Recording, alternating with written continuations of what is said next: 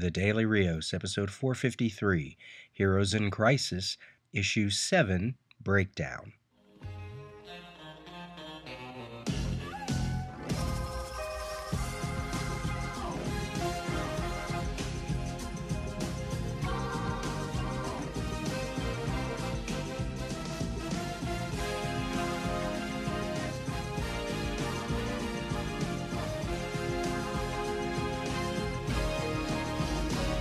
Everyone, this is your host Peter. Here again to talk about Heroes in Crisis, issue number 7. This is a breakdown episode where I'm going to go through page by page, cover to cover, and talk about my thoughts on this event. I am recording this on Tuesday, April 23rd, which means issue number 8 will be released Wednesday, April 24th. So I'm trying to get this out so that I don't see any spoilers.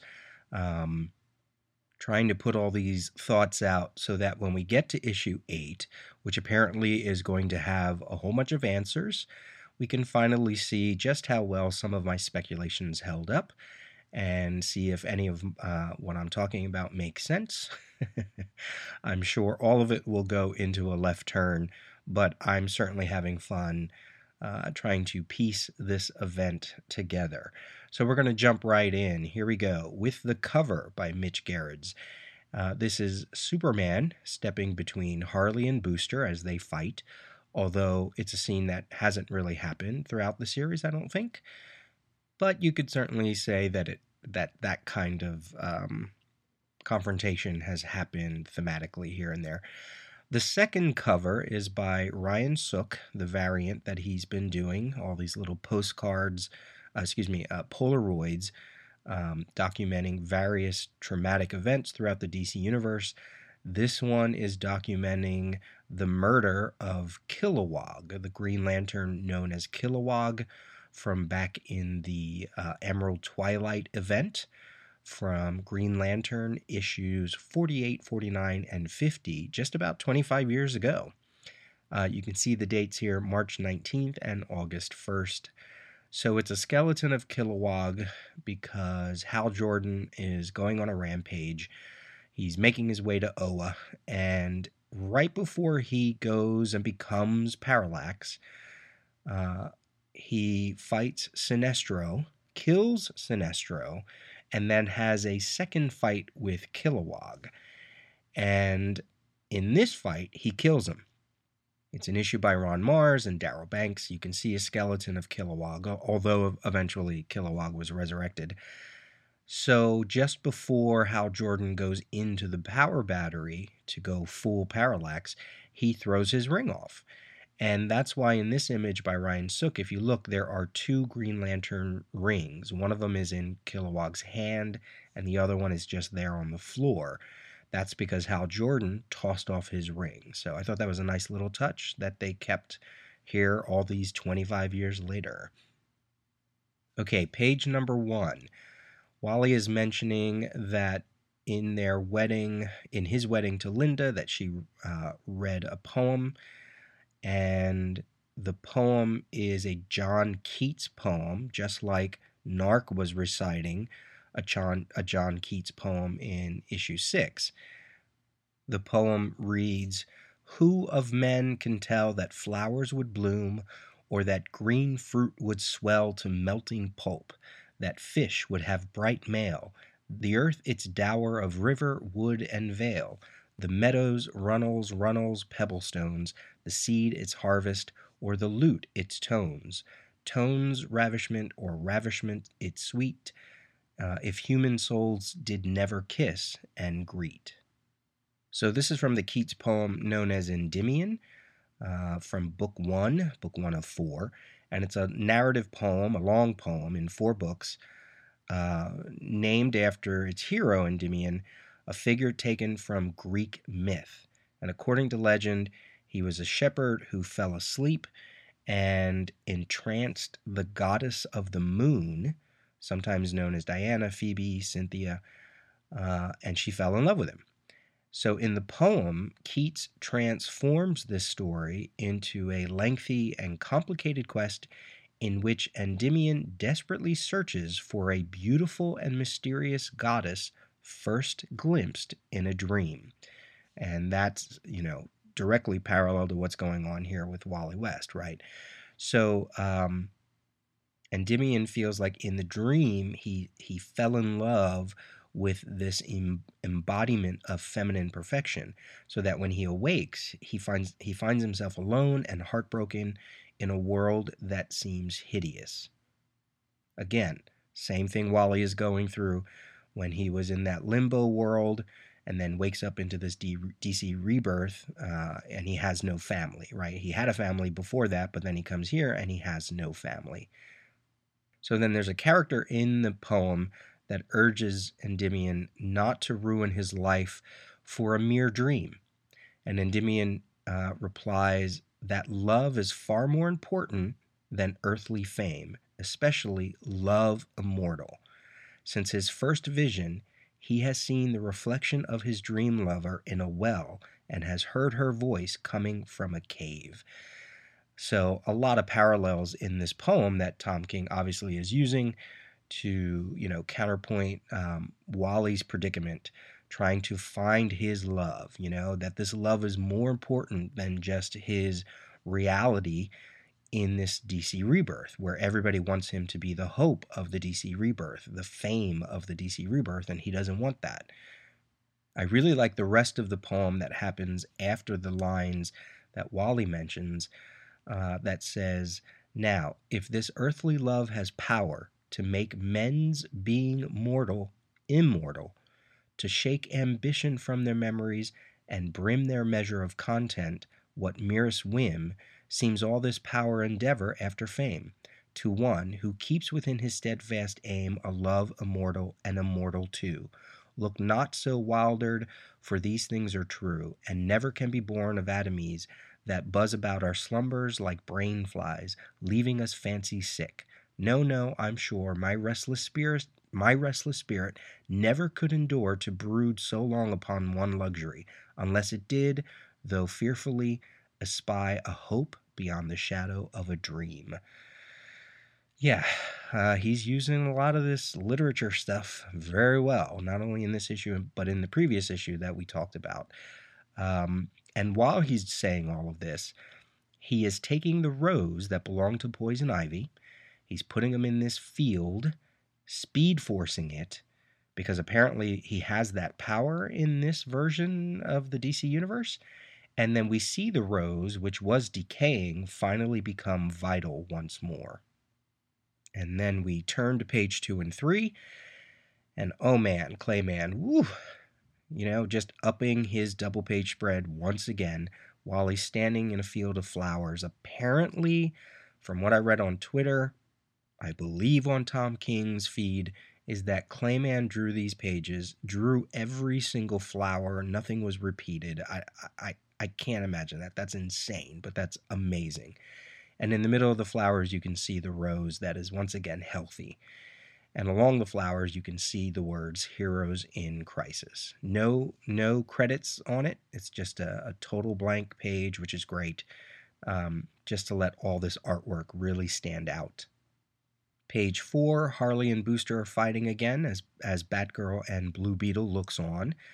So seeing Blue Beetle here totally zaps my theory that perhaps Beetle was in Booster's mind all this time.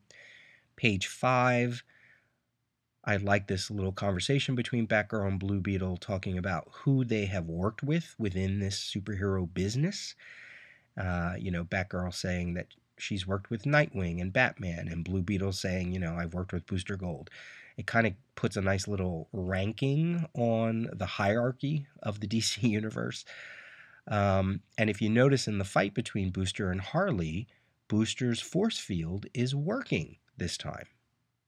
Page six, we have a confessional from Wally on his first day at Sanctuary.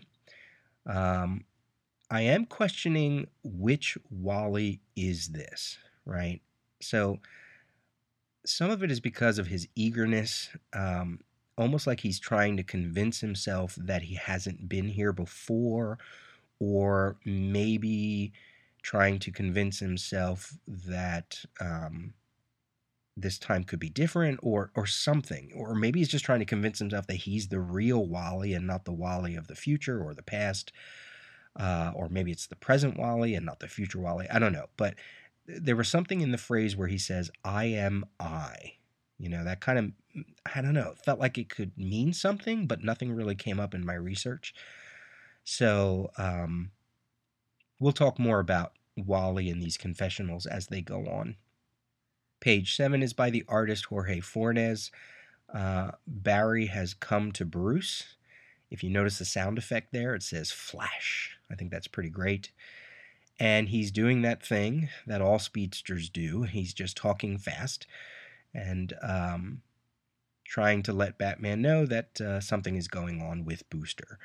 This artwork really, it really felt like it was almost done by Lee Weeks, especially all the Batman stuff. So uh, I like all these uh, Jorge Fornes pages. Page 8 and 9 and 10, the artwork is by Travis Moore. So we go back to Harley and Booster. This is a splash page on page 8 where Harley says, I saw you kill him, and Booster says, I saw you kill him.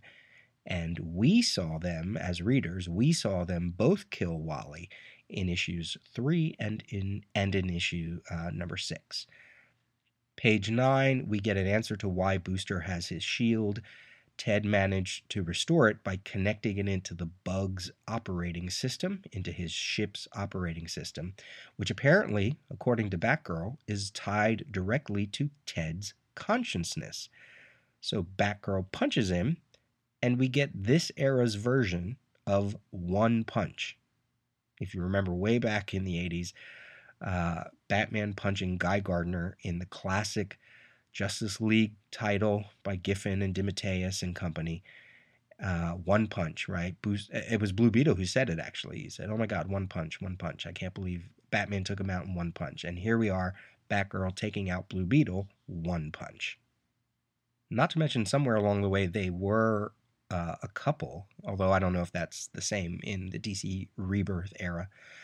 All right, page 10. Um, not much on this page. If it feels like I'm skipping over the poems, the rhymes that Harley is saying, it's because I am, and there's a point to that uh, later in the issue. Page 11, we go back to Wally's confessional. He's now been at Sanctuary for one week. And again, the way he's describing his stay, very flatly, very matter of factly, almost makes me think this is the second time he's been here.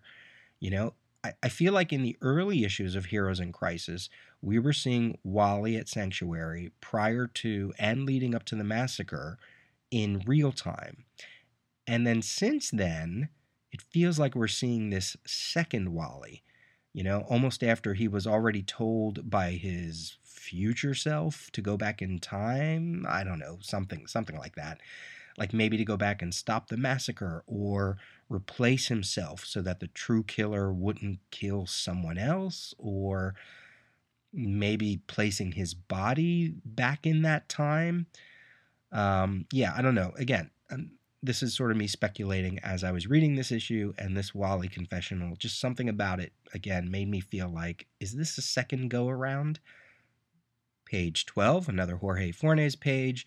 Uh, Batman and Flash are searching all over the world in their own style for Beetle and Booster. Batman is at his computer. Flash is racing around the world, Africa, Europe, Australia. And I mean, he's not he's not just going to these places. He's searching every place inside those places, which is pretty amazing. And then Batman says something fun here. He says, um, I have made arrangements with Rip Hunter to have access to the time break files. And I thought, oh, is this a thing? Have we heard that terminology before? Time break? Can it be a thing? Because I think that's a lot of fun.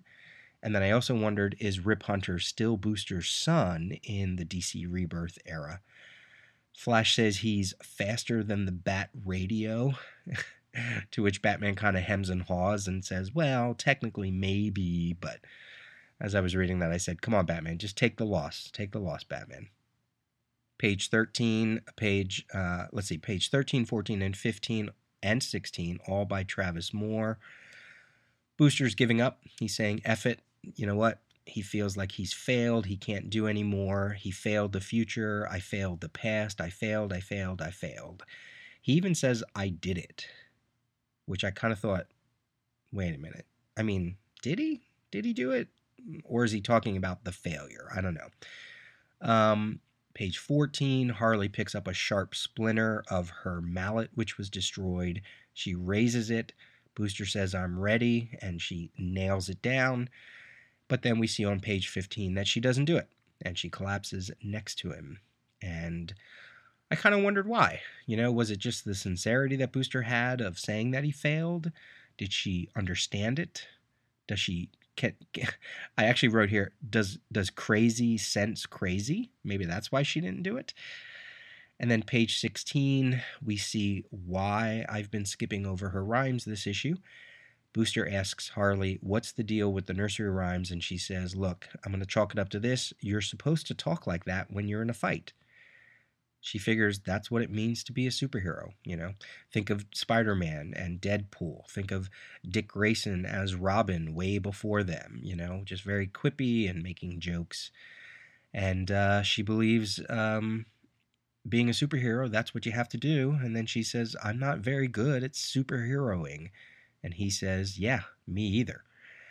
So it puts an interesting spin on the previous Heroes in Crisis issues, all the way back to issue number one. She's been doing all these rhymes, all seven issues, so that that means that she's been thinking of herself as a hero this whole time. Page 17, the third Wally's confessional. He's now at uh, week two. And this is a pretty important one because he's laying out basically his comic book publishing history, right? He was a sidekick to Flash. He inherited the Flash mantle. Barry came back, and he becomes a second stringer almost, right? And you would think that readers would be behind this explanation here because there really is a section of fandom that has criticized DC's handling of Wally for years, ever since uh, Flash Rebirth, ever since Barry Allen came back, you know, by Geoff Johns and company. So they brought him back and many people thought Wally was pushed to the side. So, to those people, Wally really is the Flash, and he certainly was the Flash to anybody who watched the Justice League and Justice League Unlimited, cartoons, right? So, so if you're if you're feeling like you agree that Wally was demoted, this explanation should make sense to why maybe it had to be Wally that did everything behind Heroes in Crisis, if that's what it turns out to be. Because what readers have felt is what Wally is feeling. He says, Barry died, leaving me all alone. And as soon as I accepted I was alone and could go on alone, Barry came back. And he prefaces all that with I modeled my life on my beloved Uncle Barry, who died when he ran too fast to save the world, leaving me alone. And then Wally says something that I'm curious if he has ever really said before. I don't think he has. Um, and it may just be because he's finally understanding it himself here on this page. He says, I had this whole family and love and stuff, and they got crushed by a time crisis multi something, which was caused by Barry. That's what that's his words, which was caused by Barry. Ouch. His role model. Barry's very existence took away Wally's life. He says here, and they're gone for good, and everyone wants me to be the symbol of hope. He's talking about the heroes of the DC universe, but in some way, he's also talking about readers. Readers are killing Wally, eh, you know, wanting him to be this thing that he can't be, wanting him to be more than what he wants, what his story should be. Go back to the poem, right? How love is far more important than earthly fame. And readers for the longest time have been saying, you know, bring back Wally, bring back Wally, bring him back to be the Flash again. Oh, but what about his family? Where have they been? I love that. I dig that. And then, keeping with the whole what is it like to grow up as a superhero thing, and maybe again why it had to be a Wally story and why there have been so many Titans in this story, you know, because they are all kind of central to this particular type of trauma. Uh, Wally says, I've been a superhero since I was a teenager. So when most kids were developing, I was dodging bullets and occasionally getting shot by bullets. That's not a normal world to grow up in. So um, I like that. I like that Tom King and company, you know, they're continuing that little bit of generational trauma. Um, I did think that he was younger when he became Flash's sidekick. I thought he was around 10 or 11, but they're saying he was a teenager here, but you know, whatever. Crisis, crisis, crisis, crisis. Um, page 18. Wally says, Gnarrk tried to explain Linda's poem to me once, which again, that's that nod back to issue 6. And he says it's about creation, making things, how love makes things, sometimes literal things, which I would assume would be kids, um, or family, or relationship, whatever. Uh, and then he continues by saying, everything grows out of love, or, and then you have to turn to page 19 because he finishes it with, out of love, everything grows. Now, on page 18, at first glance, I couldn't tell if those bottom panels, if we were zooming into the flower as Wally's speed forced it again, or is it growing? Because when we get to page 19 and we see yet another splash page and we see poison ivy, Wally has regrown poison ivy through whatever that power is that he has. She's not dead. She's looking very skeletal, very plant like, very swamp thing esque. Um, if that rose was part of her, and Wally has this power to restore life, maybe? Uh, or maybe manipulate time and space? Not quite sure. Uh, but here we are. Poison Ivy is not dead. She is back. Page 20 and 21. These are by Travis Moore again. Uh, Booster and Batgirl and Beetle and Harley are all talking. And Booster says Wally's body is five days older than it was when we saw him die. So now, is he implying that the body was swapped out? That maybe he wasn't dead at the hands of either Booster or Harley, or swapped out right at the last minute before their fatal blows? So that that's why um, the body was five days older, but maybe Wally himself wasn't right before he was dead, uh, right before he was killed. I'm not sure. That's going to be an interesting um, explanation once we get it. So then the four, they enact a plan. They're going to boost Skeets so that he can possibly detect if there are any time disturbances, and they're going to use Kord satellites to do so. And I have to imagine that's going to bring about the entire superhuman community on top of them. But um, Batgirl even suggests that maybe Wally is hurting. Um, I don't know. I, I don't think they're suspecting him. Maybe that's the wrinkle. Maybe that's the thing they're going to come up on and realize, oh, it really is him. But I did have to look at them and think, I don't recall any of them having a real serious relation to Wally a friendship, a serious relationship, whatever. Maybe during the Justice League Europe days, and there might be some connection during the Morrison JLA days. So, you know, Beetle and Booster are familiar with him. I don't remember much of Batgirl um, with Wally. Oh, oh God, God, I totally forgot. She was Oracle. She was Oracle during the whole Morrison JLA days. So I take that back. So yeah, she probably does know Wally really well. All right, just forget everything I said there. Uh, page 21, uh, Booster has a very rah rah speech uh, determining why it should be them behind all this. And he says blue and gold, and Harley Quinn says the Dynamicer duo, which is Harley and Batgirl. Page 22. This is another Jorge Fornes page. Batman and Flash have finally been tipped off. Uh, they're going to go find out what's going on, I guess. Um, I really would love to know if these inserts are because they are a new part of the story. Were they in the original part of the story? Does it have something to do with the the story crossover story arc that was in their titles that I have yet to talk about called The Price? One day, I guess we'll find out.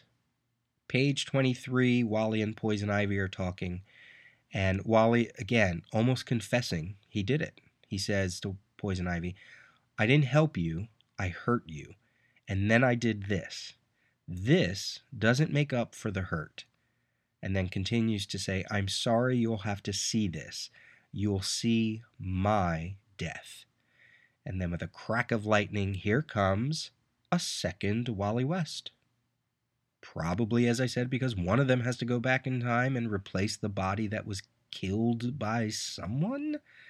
This is all feeling very much like the Flash TV series with the time remnants and the temporal duplicates.